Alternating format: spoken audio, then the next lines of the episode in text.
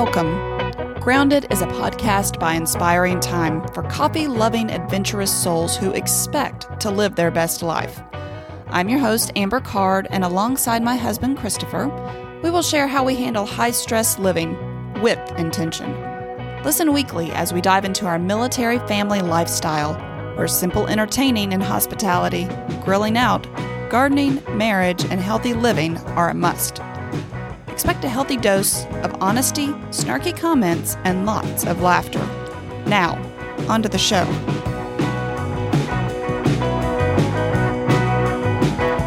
Great to see you.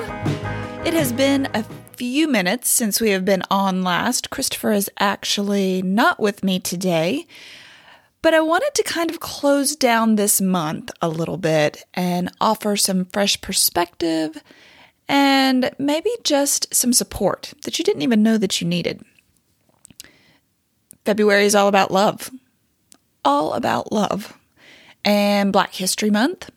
So we are loving, supporting, lifting each other up. What a great month and a great message, right? Especially right now. The pandemic seems to continue to forge on and vaccines are rolling out. People are excited to get out and about. So, wherever you stand on that, I hope that you are finding the right the right thing for you. Life is hard. Life is messy. Life needs a lot of love and support.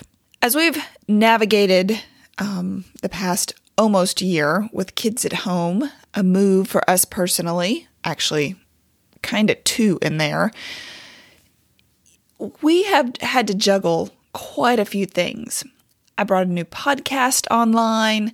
Um, lots of things with Inspiring Time have been very inspiring. Several have been very daunting. Um, but that's okay. That's what life is. I have a, an amazing support group that listens to my cries of help when I am feeling stuck. They give me encouragement, they support me.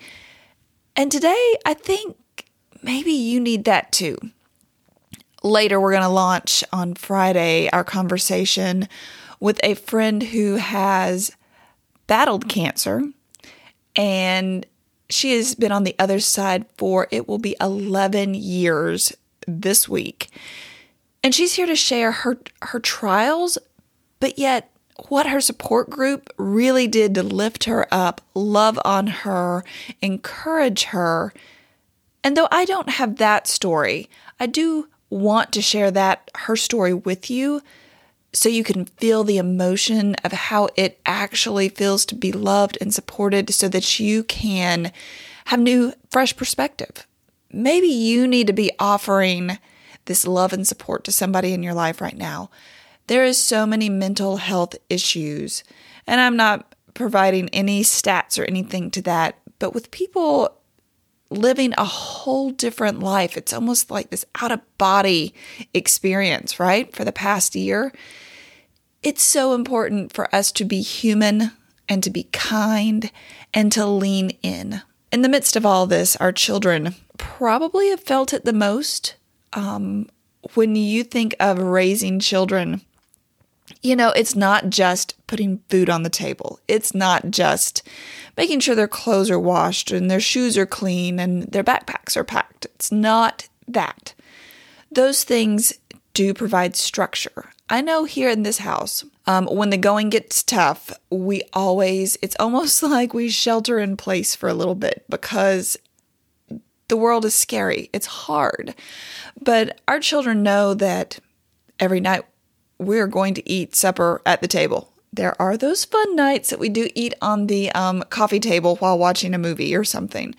But we're always going to eat together. We're going to share. They know that daddy's going to be able to walk back in the door.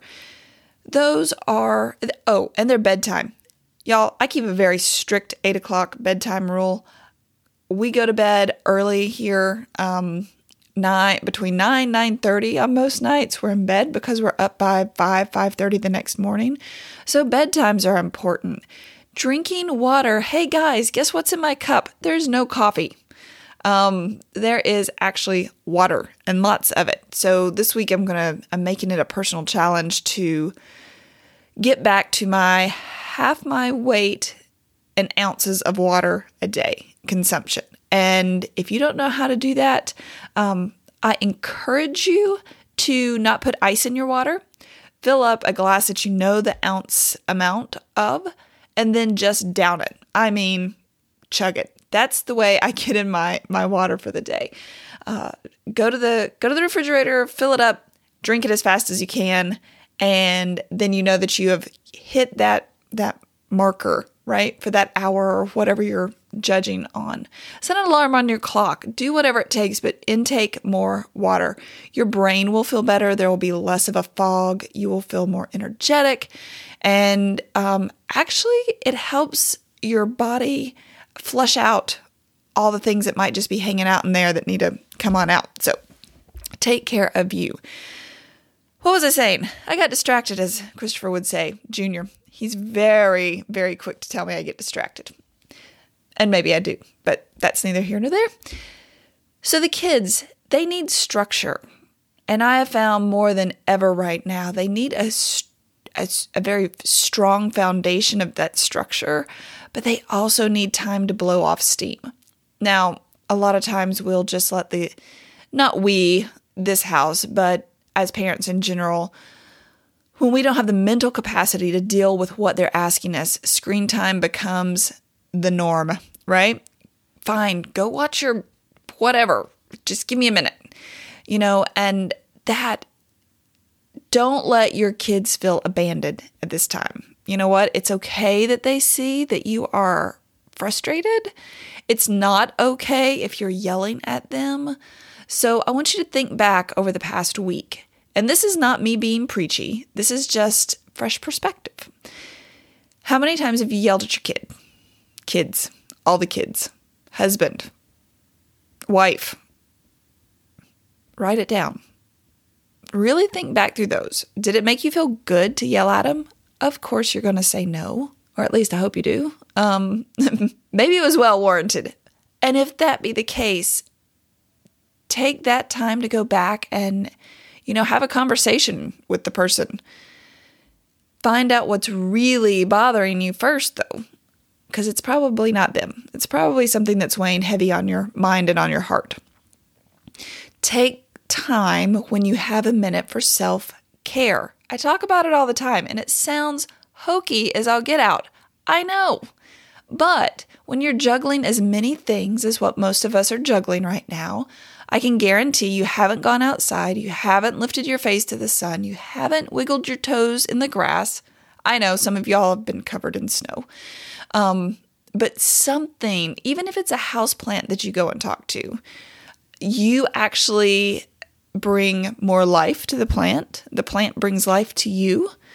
Um, find something that connects you to nature. Nature's pretty perfect. So think back, make a list of all the things you've yelled about. Then look at what triggered that. And that's probably where you need to do some inner reflection, do some journaling.